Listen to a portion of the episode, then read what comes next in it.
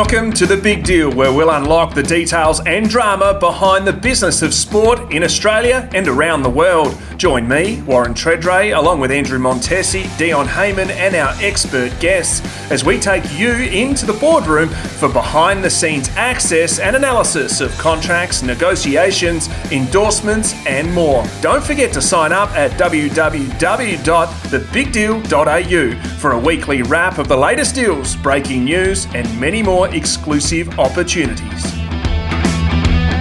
Welcome to another episode of The Big Deal. I'm Andrew Montesi, joined again by AFL legend Warren Tredrea. G'day, Tredders. How you doing? Good, mate. Now, mate, it's been a huge week for you in particular. Uh, last week's episode certainly caused a storm when you came out on the show talking about your club, Port Adelaide, and its untenable relationship with coach Ken Hinkley. Now, we're certainly not going to be focusing on this issue every week on the podcast, and I, I, know that you're you don't intend to respond to every talking point and criticism that's come up.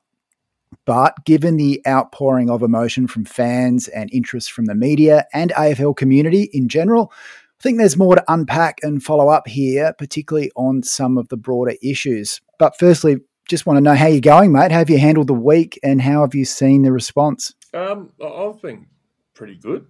Um, and yeah, it's not an easy thing to do, which everyone wants to think they it is. It's not an easy thing to do to put all this down, and you know that the club is going to disagree. Um, you know that you're going to get some kickback.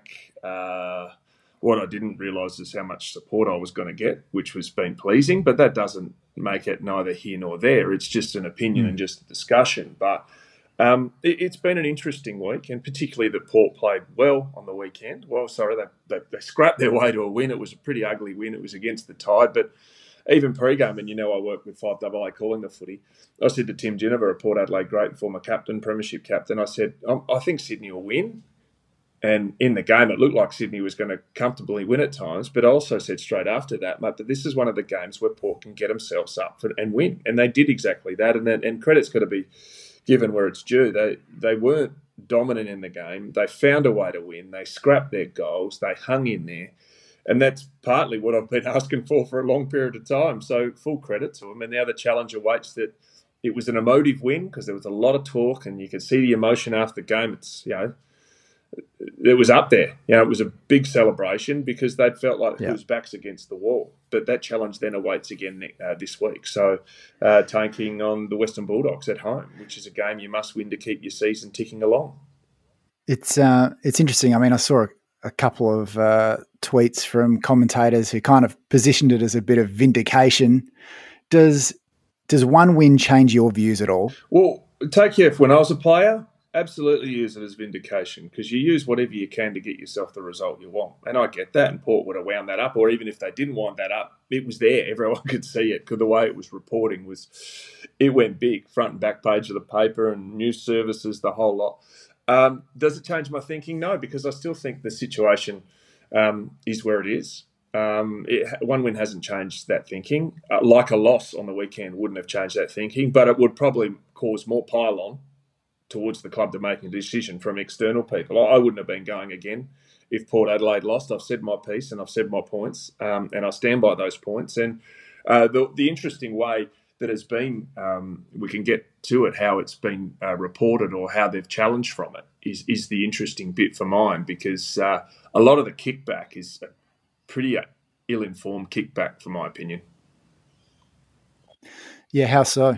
Oh, I just, you know, I've had discussions with you know, a number of ex Port Adelaide greats um, who have said keep going, but they're not willing to stand up and take the bullets. Um, uh, but they've been saying it for years and all this sort of stuff. And then there's been a few that have um, haven't liked what I've said, um, and I get that their relationship is different with their club whether it is with me. Um, you know, they're, they're sort of socially involved and very hands on and helping out in bits and pieces, but what what I have done in a couple of instances is ask those particular people if they've actually listened to everything I've said, and they said, "No, I've heard what you've said on radio." Well, what I've said on radio is a small version, as we know. Uh, yeah, uh, is a longer version of what's been reported on TV or in the newspaper with the grabs, and then it's a bigger version of that but it's a hell of a lot smaller version than what I've said over 18 to 20 minutes on my podcast, detailing why this whole discussion is. So a lot of the people don't even realise I said a comment along the lines of if the fact that we're actually discussing that round three sounds absolutely ridiculous. But my point was a, a situation what I've seen over you know the past 10 years. And even some of these people I've spoken to has agreed that, you know, in 2013, Port Adelaide, when Ken came in, it was brilliant. Port Adelaide played finals the first two years, prelim final, missed the grand final by about a kick. But the next two years didn't even play finals at all with a very talented, probably best list under 25 in the comp.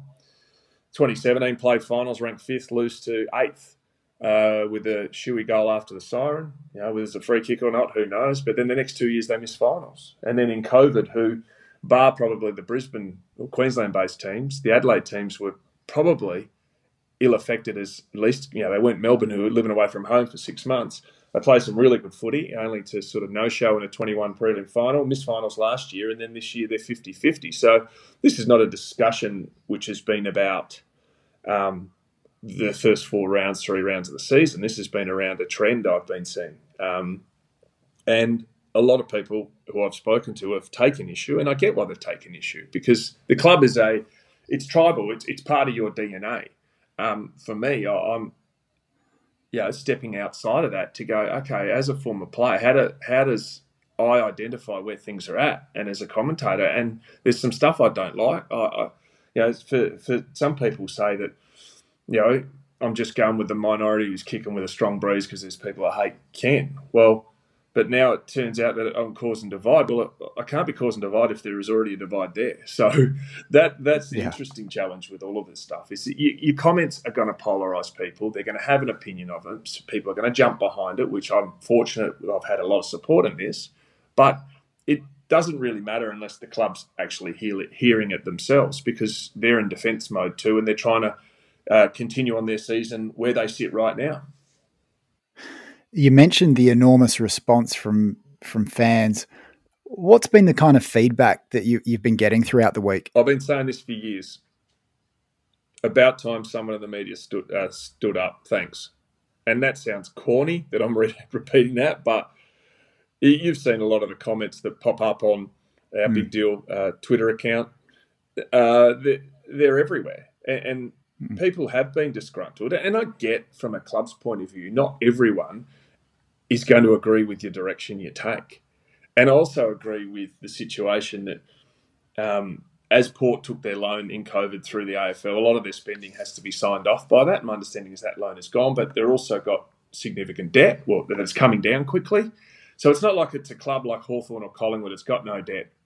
Uh, West Coast, massively financial, does really, really, you know, this is not to be dismissive. They hmm. make money easier than the other clubs right, than say, for example. Port Adelaide. So a lot of Port Adelaide spending is sort of governed by the AFL, like it is other clubs who have financially sort of been a beneficiary from the AFL, if you know what I mean. So I get a lot of their mm-hmm. decisions are hamstrung, but in a perfect world, that's what I talked about. Is well, if when if if everyone knows that. Um, Ken's not going to be around next year. Is it worth a discussion to go for the best interest of the club? And I get there's all those instances. You know, the the acting, you know, the, the person who would step in might not want to be that person. I get that. But if we're simply treading water, for me, that's not good enough for a footy club. Yeah, and on that, I mean, one of the things that can be misunderstood is that the AFL and its clubs are supposed to be high performance organizations, as we so often hear, as they so often tell us. So therefore, like what kind of expectations should there be in terms of results and also on those responsible for getting those results? Uh, I think they need to be really high expectations because if uh, I spoke to a friend last week and he's a disgruntled fan, clearly because he picked the phone up and called me and talked about my comments. But he spends about two and a half grand a year. I think it's about four tickets. So it's not a cheap exercise. And then we all know that you go to the footy and those uh, a bucket of chips is not like it's uh, cost down the fish and chip shop. It's significantly you get significantly less for probably significantly more. The local pie shop, you don't go to a bakery and you go to the footy and it costs twice as much. Well, we know those things. So the, what I'm trying to say is the financial commitment from the fans, who are your fans, who are your lifeblood, who are your economy, they need to be they need to be here, you know, listened to. Um, hmm. but not at any stretch because there's been a. Uh, I can guarantee you, there's been a Ken Hinkley hate crowd for probably what in round three, around a year three of his tenure after he played finals, finals, and missed the finals the next year. Well, now for me, I've been a massive supporter of the club for probably six or seven years, but I've called out how they handled 2017 at the end of the year. As I said, when the coach wanted to go, and everyone knows that. But the fact I talk about it, mm. people get cranky. Um, how it was handled, that negotiation, which I've, uh, I've been able, as in previous life as a journo, to be able to understand that. That didn't sit well to me. Um, but then, you know, in, in 21, 20, uh, 2021, I was like, wow, they're going really well in the COVID year. It's really tough. But in, in 2020, they lost a prelim. They lost it by six solitary points. They didn't take their chances the first half. Richmond uh, led Dustin Martin team. He dominated the second half of the game and they lost it. And you go, oh, damn, missed opportunity, right? There's no uh, feelings, bad feelings there. Um, but leading into that year, I was frustrated because that was coming off the back of a pretty talented list, and they missed two years of finals in a row. But 2020 was a good year. 2021, everything was great until they didn't show up in a final. Mm. And, and people take things personally when the reaction of the fans and people in the media is if you don't perform, it's accountability. So I think a long-winded way to answer your question is, I think fans deserve, absolutely deserve a right. Um, I think absolutely deserve a, a say um, who governs their club. They also, but, but it's not the be all and end all too. You know, they are, they are the biggest, I think, investor in the club, single investor. You know, it's why the clubs launch their membership packs before Christmas. They hope the fans sign up for Christmas presents, and it's an easy Christmas present for dad who just wants to go to footy. Those types of things, and that's what makes football beautiful. But the reality is, when it gets ugly, it turns quickly, um, and and nothing, you know, more short term than what we saw at St Kilda. Brett Ratten ruthlessly cut last year, mm. paid out six months um, of a two year contract because apparently that's what the clause was. Then they bring in Ross, Ross Lyon, and all of a sudden now the Saints have started the season very well. So um, yeah. it's governed by all decisions and ruthless decisions, and that was part of my standing up in the first place. Is that I don't think Port has made all the ruthless decisions that they could have made in that journey. Yeah, I mean, you know, we just look at how the English Premier League treats their their managers when things slightly turn. Yeah, well, Monty, you look at that number, and I know what you're referring to. it. I think it's 12, or 12 managers this year yeah, have lost their job. And everyone goes, "Oh, that's different. They're owned by billionaires." Yes, but they are subject to financial fair play, which is you're only allowed to spend a percentage of your turnover, which is sort of like a salary cap. Um, I get they've got the added frustration too, where well, a threat too that if they fall out of the Premier League, it's about 80 million. You know, pluck a figure. It used to be 30 million pounds. It's gone up significantly. It's probably 50 to 100 million pounds it's worth to stay in the top flight. So if you get relegated, you're gone. And it's even to the stage where Chelsea have had a manager at the start of the year, sacked him at the start, put in a new one. Then they've recently sacked him and they've brought back Frank Lampard, who was their manager four managers ago, who got sacked and a club legend as, as the interim. So this is not without the realms of measuring where where sport yeah. is going. So um, yeah, do we want to see that in footy? No, absolutely not. But I think, as I pointed out in this podcast, I said a mature discussion needs to be had as where they're going or whether it, looks, as I said at the time, it looks untenable. I'll be the first to say, got it wrong if Port play finals and, and play really well. But to me, where they're at, it, it just feels like it's a year where you're just treading water, you're not swimming anywhere. Yeah.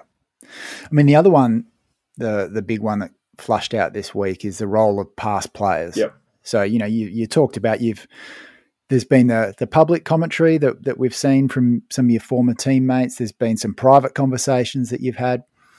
What's interesting is what do you think the role is of past players in influencing the future of a club? Um, like, what do past players owe their club, and what do clubs owe their past players? Uh, this comment probably might um, question a few. But to be fair, I don't think anyone owes any anyone anything. And I say that from the bottom of my heart. You know, does Port Adelaide owe me anything? Even though my body's got arthritic knees, arthritic shoulder, arthritic ankles, can't run, and I've got sore back all the time?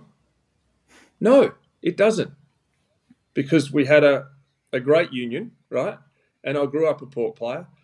Do they owe me anything? No. Do I owe them anything? People always say, yeah, you owe your club. Well, to be fair, you, you, you, no one owes anyone anything, and if we rip it all back, mm. and I'm as loyal a port person as there is, even though people want to question that in the last couple of weeks. But I did that off the back of caring and wanting to care. I could have sat quiet like a lot of people who have messaged me and said, "Well done," but none of them want to stand up because they're not willing to take on the heat that comes with it. Um, mm-hmm. but my situation is, you know, Port Adelaide provided me with an opportunity to play in my home state at my home club, right? I chose to stay out of the draft an extra year. I would have been in the draft the previous year. I stayed with the Port Magpies. Was I disadvantaged by that? No. Was I happy to stay? Yeah. Was I happy to stay for the, my entire career? Yeah. Was there bigger opportunities and more money and uh, on the field and certainly off the field in Melbourne? Yes, that is a, a stated fact. And clubs, particularly Adelaide clubs, uh, always look for former South Australians to come home because getting a top quality Victorian kid might not necessarily resonate with living in Adelaide life with a two team town, but also the commercial opportunities aren't here compared to they are in Melbourne. So um, for me, I, I, don't hold the club accountable. I never asked them for for any of my injury money or support or anything, and I don't think you should because I went in with open eyes and I, I went into a game where I mm-hmm. knew I could play for my club. I'd get paid really well. Um, I was able to retire one club player and fulfilled both wearing a Port Adelaide Magpies in the Premiership team in '96 as a 17 year old, and there's probably a what was it a 25 year old when we won the Premiership in 2004. So uh, I don't think uh, we owe anything each other other than the respect. And I think the way I've handled this, certainly it's they don't like it, but if anyone would listen to the, you know, if I'd say to anyone, listen to the whole 18 minutes, and I'd make I make some very valid points, and which I've discussed that with former teammates in the last week, you know, and then they freely, and then a lot of people freely admitted, and then I can tell you in the media, people are just taking the piece that they want to use and turn this into an attack on Ken Hinkley and kick him out of the club. Mine was a mature discussion about where Port Adelaide should sit and what they should be looking at, or whether they think this is the case. And I'm not someone within the club.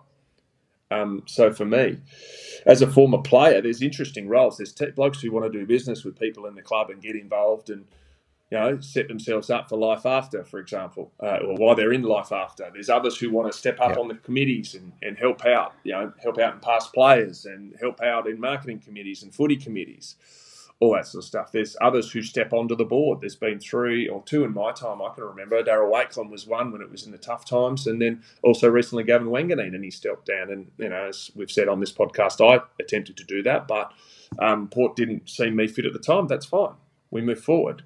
Um, but the the situation where it sits is for, former players can really pick which role they want. You know, I know of many yeah. who have absolute legends of the club, and particularly Port Adelaide Magpies, people who still live in Adelaide but have had nothing to do with the club for 40 years. Then there's others who go to the functions. I still go to the functions. I generally go to the best and fairest and the season launch at the start of the year. Do I go to every home game? No, there's a number of who go to most of the functions before matches. Everyone picks and chooses what they want in their life. And a lot of Port greats who have been the greatest of the great just sit in their seat in the Western Stand as a life member and – sit quiet and just love the footy for what it is. So um, I think the roles are all over the place, unbelievably mm. all over the place. But I think it doesn't change the way you love for your club or whatever. You can go away and come through and you can have argy bargies and call things out. And, and I've done this off the fact of, uh, fact of where I think these are genuine concerns. And no one has rebutted any of that this week. It's all been a, hmm. almost a personal sledge back to discredit me. But guys, I played for the club for 14 years. You're not good. You can discredit my comment, my comments, if you actually listen to the whole thing, but you can't actually discredit where I sit in Port Adelaide because that's just part of history. It is. It's it's done. If you know what I mean. You can't erase people playing for your club. Yeah, and you know you. I think you you said in a in another interview that you'd still happily walk back into the club head held high um, no no issues whatsoever. Yeah, I think there's there's probably no doubt. Um, if I follow some of my former teammate Kane Cornes' commentary to say some people are hurt by my comments, yeah, because there's a lot of people working really hard too to try and do certain things. Um, that doesn't mean that you're not allowed for accountability or former players to talk out about it. But you know, people come and go in clubs. I still remember the the board who did a wonderful thing, and this is what can get lost too, is the Adelaide Oval uh, board was pretty much the David Koch led board. different people, but similar, if you know what I mean, to the, the same sort of few crew, because I think there's about four or five who've been there Yeah. ten, around about the 10 year mark. And those guys took um, us, when I say us, Port Adelaide, my club, from football parks last year to Adelaide Oval. Um, but it was funny. i got a message from one guy who actually broke it all down, and he went through the, the numerous years. It was actually the Duncanson led board um, and CEO Mark Haysman who did this the uh, the deal with the extra funding from the SANFL and AFL to keep Port Adelaide in the positive territory many years back. They were the ones that changed to the new Guernsey. When I say the new Guernsey, the black V, as opposed to the home strip we won the premiership in in 2004. They were the ones that um, did the deal with the SACA and Adelaide Oval and Adelaide, uh, sorry, AFL to get football to Adelaide Oval and be a financial model. So, and they were also the guys that were discarded by the AFL on the Saturday morning of a grand final at the end of the 2012, uh, the morning breakfast at the 2012 meeting with the AFL uh, before the AFL grand final that year. So, yeah, it, it doesn't always sit well, but those guys did some unbelievably heavy lifting in that period of time. Um, and it Yeah. can be lost on the, the actual facts of where things sit because everything looks great. And, and I'm not trying to diminish what the current board have done. I think they've done a great job at growing the club. And by all reports, I was told that they've now got, uh, I'm not sure what number, whatever, I, don't, I know the number actually, I won't say it, X amount of million dollar sponsorship. So how many million dollar sponsorship in the club? And those wasn't heard of in those old years. So there's a lot of progression and a lot of good things that have been done. But I do feel at certain times we've been stagnated by not being a ruthless club and making ruthless decisions. Absolutely. I mean, you touched on the the fans and, and kind of what clubs owe their fans as investors and stakeholders in the club. Uh, you know, you said as well, like it's obviously not possible for a club to keep everyone happy. But what's missing here, and and what can Port and even other clubs do to to change that? Um, I think it's what I've seen is a couple of instances, and I talked about it. It was the white noise comment. For me, it irritated me last year. Um, I know it irritated the fans. And in defence of the people saying it, I think they felt like they were under attack. And sometimes you can say stuff that it doesn't come out right. I get that. I've worked in media for years. But I think it, there's always got to be an utmost respect when we talk about how you communicate with your fans, even though some of the questioning or some of the discussions can really drive you nuts, I would assume, from inside the club.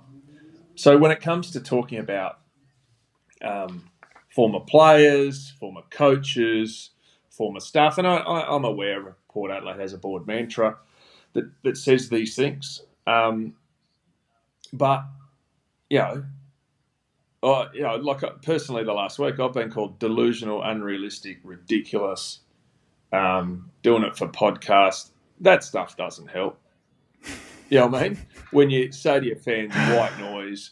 When you say to, um, yeah, we don't listen to that outer army who or whatever. Or you know, I'm not saying they said that, but along that lines is that we'll make the decision. Yeah, alluding to it. It- It's just you got to be careful how you um, you communicate with your stakeholders. You know, the classic one many years ago, and Choco hates me for saying it. My old coach Mark Williams is that Alan Scott, the former major sponsor, Al- Scott's Transport, late Alan Scott, um, was a major, a co-major sponsor with Vodafone at the club, and he'd called twelve months earlier for. Um, uh, Mark Williams saying, effectively saying, Port won't win a premiership under Mark Williams. And anyone who knows Choco is going to fight back. So then, when we've won the premiership and I'm on the dice as acting captain, as I've been reminded by many people, and I've never forgotten that, I am the acting captain of the premiership team, not the captain for people who want to play the personal games. really doesn't really matter. Um, uh, is I'm thanking the sponsors. So I've written it on my hand. I've got to thank the sponsors. So you know, club's media manager and marketing person's come out. Yeah, make sure you do this right. So when it turns into the commercial side of the celebrations of the premiership, and I said Vodafone, and he and he told me many years later. He said, "You know, when you said Vodafone, I knew you were going to say Scott's next." So then I wasn't going to go without. And the famous words were Alan Scott, you were wrong. Put your hands up in the premiership. So not only did that, he had a point to prove, and fans went, "Yeah, I remember that comment." So they're dismissive of it. Yeah. Choco clearly it cut him deep. As players, I've gone, "Oh gosh," um, but then the relationship. I think Greg Boulton was the club president. He certainly was the club president at that time. Had a reasonably close relationship, whether he'd done business or been on the Scots board, or, or I don't know. Somehow in business, they'd certainly built this relationship where he sponsored Port Adelaide, and that started through the Port Adelaide Magpies era in the 90s. So then there had to be a community camp all of a sudden appeared at Mount Gambier, and it was all a bit of a kiss and make up. So I think if, if, respect is pushed forward um, and don't be dismissive or come across as disrespectful or arrogant, I think that is the way that I think fans need to be heard. They need to be listened to, but they don't they are certainly not the decision maker. But as they say, yeah. it's a weight of numbers. If you've if you've got enough disgruntled members or whatever turning their back on an issue that's happened in the Premier League, then it forces people to um, to listen up. So yeah, yeah, is it a, an issue? You know, I've just flagged what I thought were the issues. Um, you know, there was and what might not be known is a couple of years ago. Um, I think there was an element of the outside of fans have made up their own tarp and smuggled it into Adelaide Oval. Um, and it was along the lines of Sat Ken Hinkley. I think it was a few years ago. Um, it was only a club official that spotted it and confiscated it in the warm up. So there is an element where the fans will stand up, and Port Adelaide's a passionate base, so they're not going to sit back yeah. and, and, take it and take nothing of it. But you know, if they really wanted um, really bang for their buck, they should have put it up in the broadcast. But Port did it in the warm up. They're a bit excited, some of the fans. But, you know, for me, who, yeah, and I, I'm not lost on the fact that this is someone's personal income and personal life. But the reality is, I've got to call out what I think has been really good performance in early days and certainly inconsistent in recent times. And, and more, more importantly, what I felt have been inconsistent decision making processes, um, which I don't think have benefited the club over a period of time. And, and if I don't like that, I've said that privately to people the fact that I said what I said in a podcast yeah. is that it's got out. That's what they're annoyed at. I said that to numerous people. Yeah, and that's probably, and to be fair, that's that's why I probably didn't fit their criteria to step up and, and help on the board. I'm not delusional. I'm aware of all this. Yeah. Well, Tredders, it's been a uh, a massive talking point. Obviously, it's going to continue to to play out as the season goes on. Um, you know, we're not exclusively covering your your views on this on the podcast every single well, we week. We haven't touched footy since Jason Horne-Francis. Um, I don't think uh, we did a little bit of the yeah. thing, but we, we, spoke to Jason Cripps almost what six months ago now, at Port's list manager, about that amazing trade to get Horne-Francis through the door. So we can't be accused of being Absolutely. negative all the time. No, absolutely, mate. But uh, thank you to our listeners for tuning in to the Big Deal podcast. If you're new here, thanks for joining us. Uh, you know, after all, we you know we have had some newies join us, Tredders, because the whole motivation for this, from from what we hear from from some quarters, is you just wanted to drive drive downloads. So well done, sir. I appreciate that. It's been been great. The the the, the plan has all yeah. come in. It's, it's been working beautifully. So let's just get our podcast. No, absolutely. And we also have a weekly wrap of the big deals in sports business. We're actually going to be introducing a new audio format, so stand by for that. Make sure you join our community at www.thebigdeal.au as we continue to take you deeper into the business of sport. Thanks for listening.